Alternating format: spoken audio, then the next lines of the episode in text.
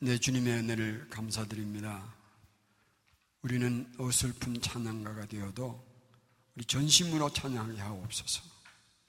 우리는 부족한 채로 주님께 예배드려 나와서도 전심으로 주님을 바라는 자 되게 하여 주시옵소서. 베드로처럼 실패할 때도 있고 제자들처럼 넘어질 때도 있으나 그러나 주님은 우리에게 3천 번이라도 3만 번이라도 되돌아오셔서 우리를 이렇게 세워주시는 분이심을 감사를 드립니다. 오늘 개세만의 기도로 통하여 우리의 심령을 새롭게 하시도록 주님의 성령이여 우리의 심령을 감동하사 주의 음성에 겸손하게 귀 기울이게 하여 주시며 들은 음성을 내 심령에 새겨 승리하는 삶을 살 수 있도록 도와 주시옵소서. 살아계신 예수님의 이름으로 기도드리옵나이다. 아멘.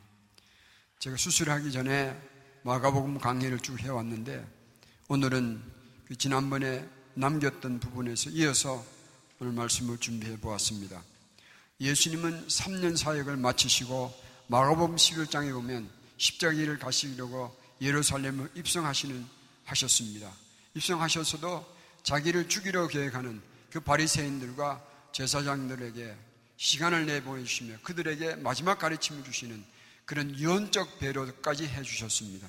이제 본문은 제자들과 마지막 만찬을 나누신 후에 자신의 십자가의 죽음과 부활을 세 번째 예언하시고 이제 게세만의 동산에서 눈물 뿌려 기도하시는 장면이 오늘 본문의 내용입니다.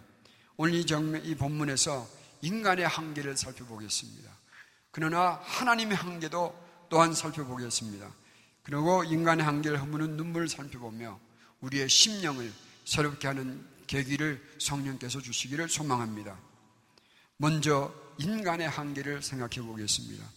본문 27절에 보면 예수님께서 제자들에게 너희가 다 나를 버리리라 이는 기록된 바 내가 목자를 치리니 양들이 흩어지리라 하였느니라 말씀하여 주셨습니다. 이 구절은 시가라서 13장 7절의 인용으로 이 구절은 메시아의 고난을 예언한 구절입니다.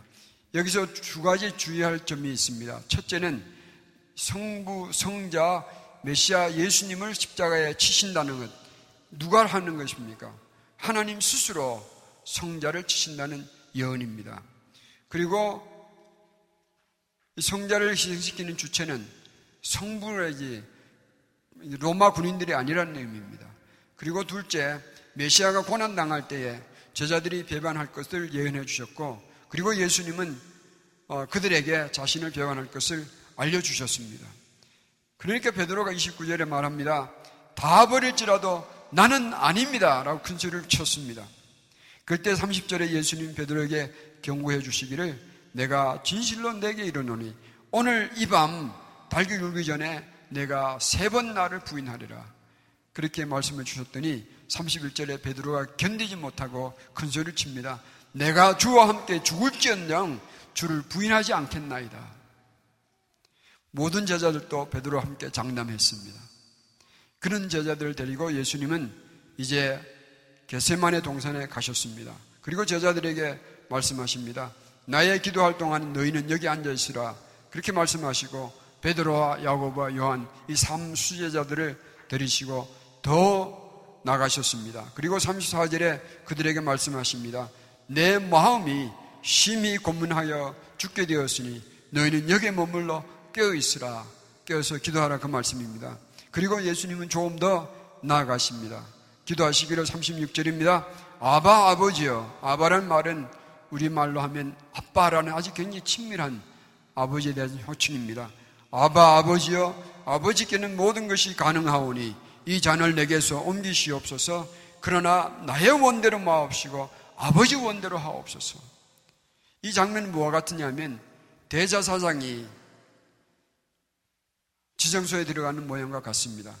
예수님은 영원한 대자상이 되셔서 단번에 지성소에 홀로 들어가셔서 백성의 죄를 대신하여 영원한 피를 뿌리는 영원한 자신의 몸을 속죄로 준비하시는 장면입니다. 예수님은 십자가의 죽음을 앞에 두고 이렇게 처절한 기도를 드릴 때에 제자들은 잠에 빠져듭니다.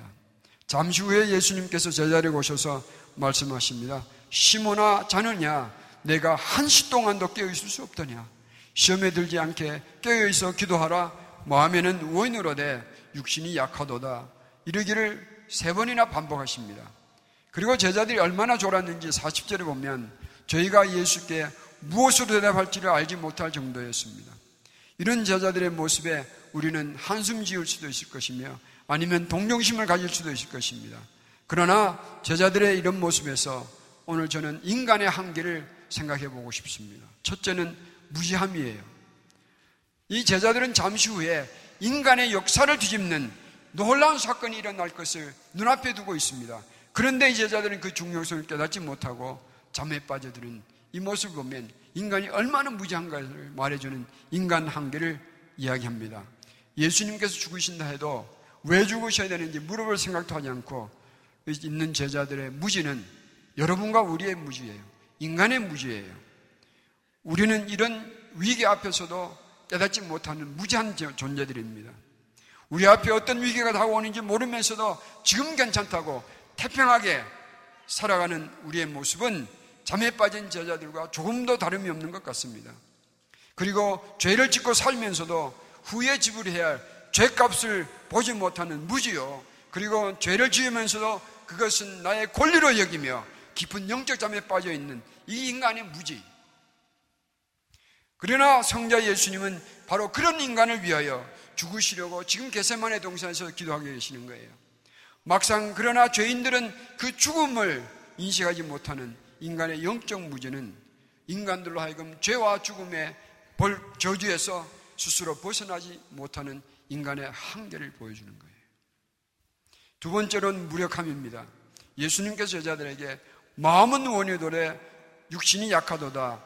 여러분 이 무력함은 어디서부터 시작됐는지 아십니까? 에덴 동산에서 시작하는 거예요. 마음은 좌로 가지 않은데 육은 우로 몰고 갑니다. 마음은 선을 찾을 때 육은 악을, 악을 즐깁니다.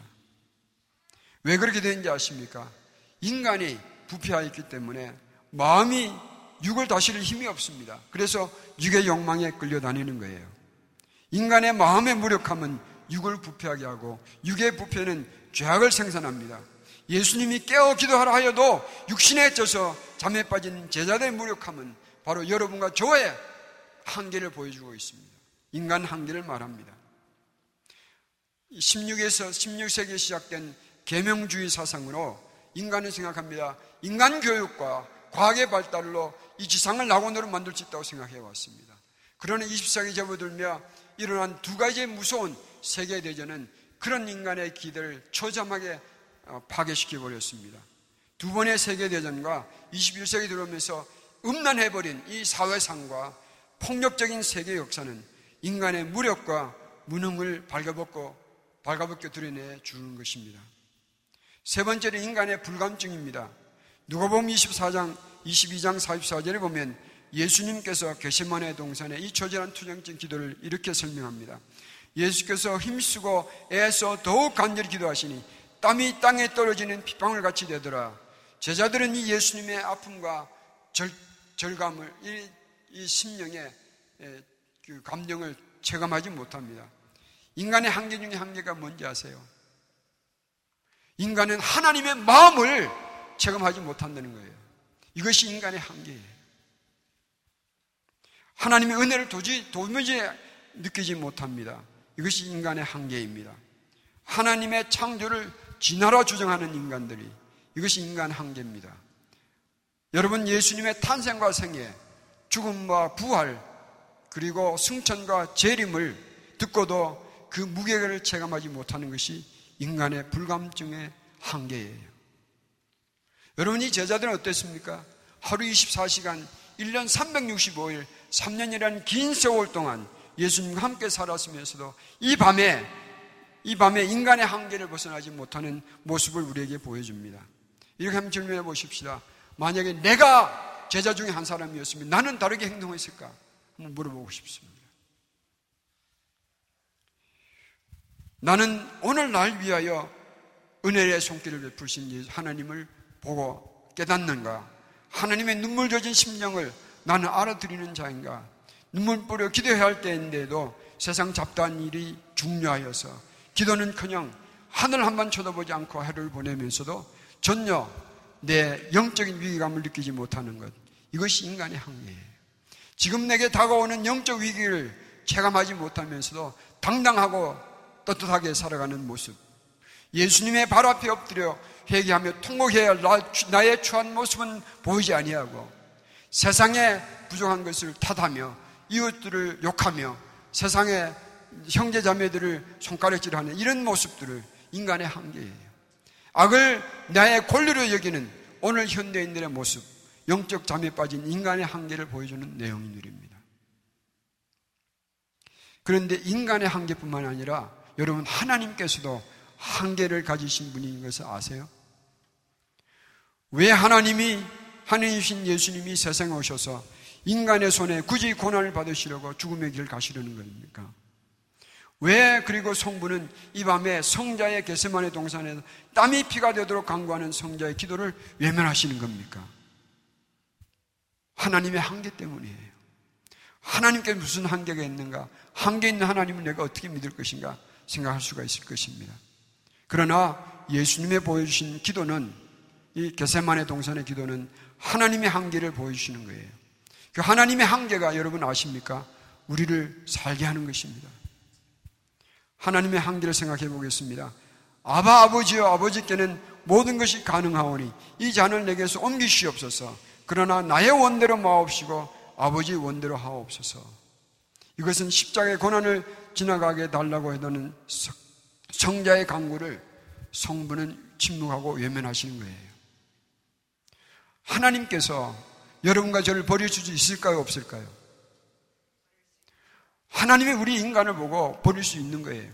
여러분 이 세상에 온갖 우주 천체요 하나님이 세우신 법률에 따라 법칙에 따라서 움직입니다. 동물도 배가 부르면 살살상을 하지 않습니다. 그런데 인간만은 배가 부르면 부를수록 더 악을 추구하는 거예요. 이 세상의 존재들 가운데 오직 인간만이 하나님을 대적하고 반항하는 거예요. 하나님께서 이런 인간을 버릴 수도 있는 것입니다. 여러분, 불효자를 어머니는 버릴 수 있습니다. 왜 못 버린지 아세요? 어머니가 가지고 있는 한계 때문에 그래요. 그 한계가 무슨 한계인지 아세요? 사랑이에요. 하나님의 한계는 이것입니다. 우리를 포기하지 못하시는 이 하나님의 사랑이 하나님을 한계라는 굴레 안으로 몰아넣는 거예요. 하나님 스스로 우리를 사랑하는 그 한계 안으로 자신을 몰아넣으시는 거예요. 성자를 영원한 죄사함의 제물로 삼으신 것은 하나님의 사랑이라는 한계입니다. 성자 예수님은 또 성부의 뜻대로 십자기를 가시려고 이 개선만의 동산에서 무릎을 꿇으신 것은 사랑의 한계예요. 무지 무력 무감해서 하나님을 버린 인간을 하나님은 버리지 못하고 이 성자를 희생시켜서 살리시려는 이것이 하나님의 사랑의 한계예요. 예수님은 잠에 빠진 제자들을 세 번이나 깨워주셨습니다. 이것은 무엇을 얘기하는가? 주님은 오늘 잠에 빠진 여러분들을 깨우시고 또 깨워주시려고 하시는 것이 예수님의 사랑의 한계예요. 잠시 후면 자신을 배반하고 다 버릴 제자들을 버리지 아니하시고 예수님은 이들을 끝까지 품어주시는 것. 이것이 사랑의 한계예요. 여러분 이 사랑의 한계 때문에 오늘 여러분과 제가 숨쉬고 사는 것, 오늘 또 여러분과 제가 멀쩡히 살아있는 거예요. 만약에 하나님께서 우리가 행한 대로, 우리가 말하는 대로 갚으셨다면 여러분과 저는 어떻게 됐을까요? 빽딱이 하나 제대로 줄일 줄 아십니까? 그 오늘은 인간이 얼마나 무지하고 무력하고 무감한지 그 하나님을 없다고 대적하고 하나님을 저주하기도 하고 살아가는 거예요. 그러나 하나님은 이런 우리를 버리지 않으시고 품어주십니다. 어떻게 가죠? 성자를 희생하시기까지. 이 사랑의 한계가 오늘 여러분과 저를 살게 하는 것입니다. 아멘. 게세만의 동산의 이 기도를 우리는 어떻게 이해할 것인가? 이 게세만의 동산에서 예수님이 기도하며 흘리신 땀과 눈물은 바로 이런 인간의 한계를 머무는 눈물, 허무는 눈물이었습니다. 히브리서 5장 7절은 이런 예수님의 통곡을 설명합니다. 심한 통곡과 눈물로 드린 강구와 소원이었다라고 표현합니다. 그 눈물은 우리의 죄를 위하여 자신을 희생양으로 드리는 준비했습니다. 3년 동안 품에 안고 사랑했던 제자들조차 자기를 배반할 줄 아시면서도 주님은 이런 인간을 위하여 자신의 죽음을 예배하시는 눈물이었습니다. 그리고 41절과 2절에 예수님은 서서 말씀하십니다. 이제는 자고 쉬라 그만이다. 때가 왔도다. 보라 인자가 죄인의 손에 팔리오느니라 일어나 함께 가자. 나를 파는 자가 가까이 왔도다. 무슨 때가 왔길래 예수님은 제자들에게 때가 왔으니 일어나라 가자 하시는 것입니까? 예수님 마시, 마셔야 할 잔이 채워졌다는 얘기입니다. 그 잔을 마실 때가 온 것입니다. 바로 십자가의 죽음의 잔을 마셔야 하는 것입니다. 그런데 이 잔은 누가 대신해서 마셔주신 잔이 아니었습니다. 예수님 홀로 마셔야 하는 잔이었습니다. 그래서 어떤 분은 grief and joy 이런 제목으로 이 관장 장면을 이렇게 시로 표현했습니다. 기쁜 일에는 함께 하는 이 있으나 이 번역이 참 어려워서 전 나름대로 의역을 해봤습니다. 기쁜 일에는 함께 하는 이 있으나 슬픔에는 홀로 흐느끼네. 다시 읽어보겠습니다. 기쁜 일에는 함께 하는 이 있으나 슬픔에는 홀로 흐느끼네. 가난 가나 혼인 잔치에는 손님들이 많아서도 개사만에는 주님 홀로였네. 누구를 위하여 마시는 잔이었습니까? 사랑을 배반하고 대바변할 배반해버릴 제자들을 위하여 그리고 무지 무력 불감의 한계에 갇혀 있는 인류를 위하여 바로 여러분과 저를 위하여 흘리신 눈물이에요. 그리고 죄 중에서 헤매면서도 죽는 줄 모르고 뛰어다녔던 이병민을 살려주시려고 대신해서 죽어주시는 잔이었습니다. 예수님의 눈물은 죄악 가운데 갇혀 있는 저의 한계를 녹이는 눈물이었습니다. 저의 심령을 주님의 은혜로 녹이시려고 예수님이 개세만의 동산에서 눈물 뿌려 인간의 한계를 녹여주신 거예요. 이 개세만의 동산에 뿌린 눈물은 여러분을 위한 눈물이 아니었습니다. 저 이병균을 위한 눈물이었습니다. 그래서 저는 성자를 경배합니다. 저는 이 베드로의 실수를 교훈 삼아 절대로 예수님 떠나지 말자고 결단합니다. 저의 한계를 눈물로 녹이시고 저의 죄악을 십자가의 보혈로 씻어주시고 저의 심령을 은혜로 녹여주셔서 200년이 사사람 되게 하신 이 예수님을 사랑하며 살기로 저는 작정하였습니다. 물론 실수도 하겠지요. 그러나 그래도 저는 예수님의 동산에서 절 위하여 눈물 뿌리신 예수님을 배반하지 않기로 작정하였습니다. 물론 때로 베드로처럼 실패도 하겠지만 그래도 저는 저를 자녀 삼아 주신 예수님을 향한 믿음의 정리를 지키려고 작정합니다. 물론 때로 육신의, 육신의 연약함에 주저앉을 때도 있겠죠. 그래도 세 번이나 아니라 삼천 번이라도 삼만 번이라도 날 찾아 돌아오셔서 제 손 잡아주시는 내 목자 예수님만을 따르려고 작정합니다. 물론 때로 죄악에 빠질 때도 있겠죠. 그래도 저는 그런 저를 위하여 십자가의 길을 걸으신 예수님과 함께 이 세상 걷겠습니다.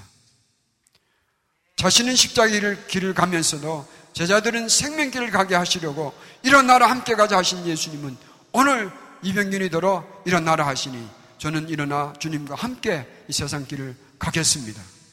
여러분은 어떻게 하시겠습니까? 아멘.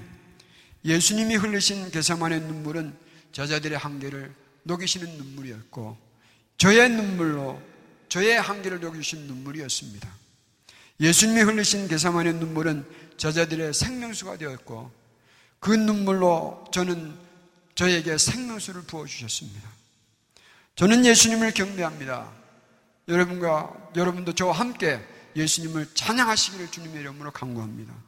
예수님을 사랑합니다. 사모하며 살겠습니다. 성령이여, 내 주님의 성령이여, 내 안에, 그리고 우리 제일 가족 심령 침략 안에 이 좋으신 예수님을 가득 채워 주시옵소서. 이것이 저의 기도 제목이 되었습니다. 우리 기도하겠습니다.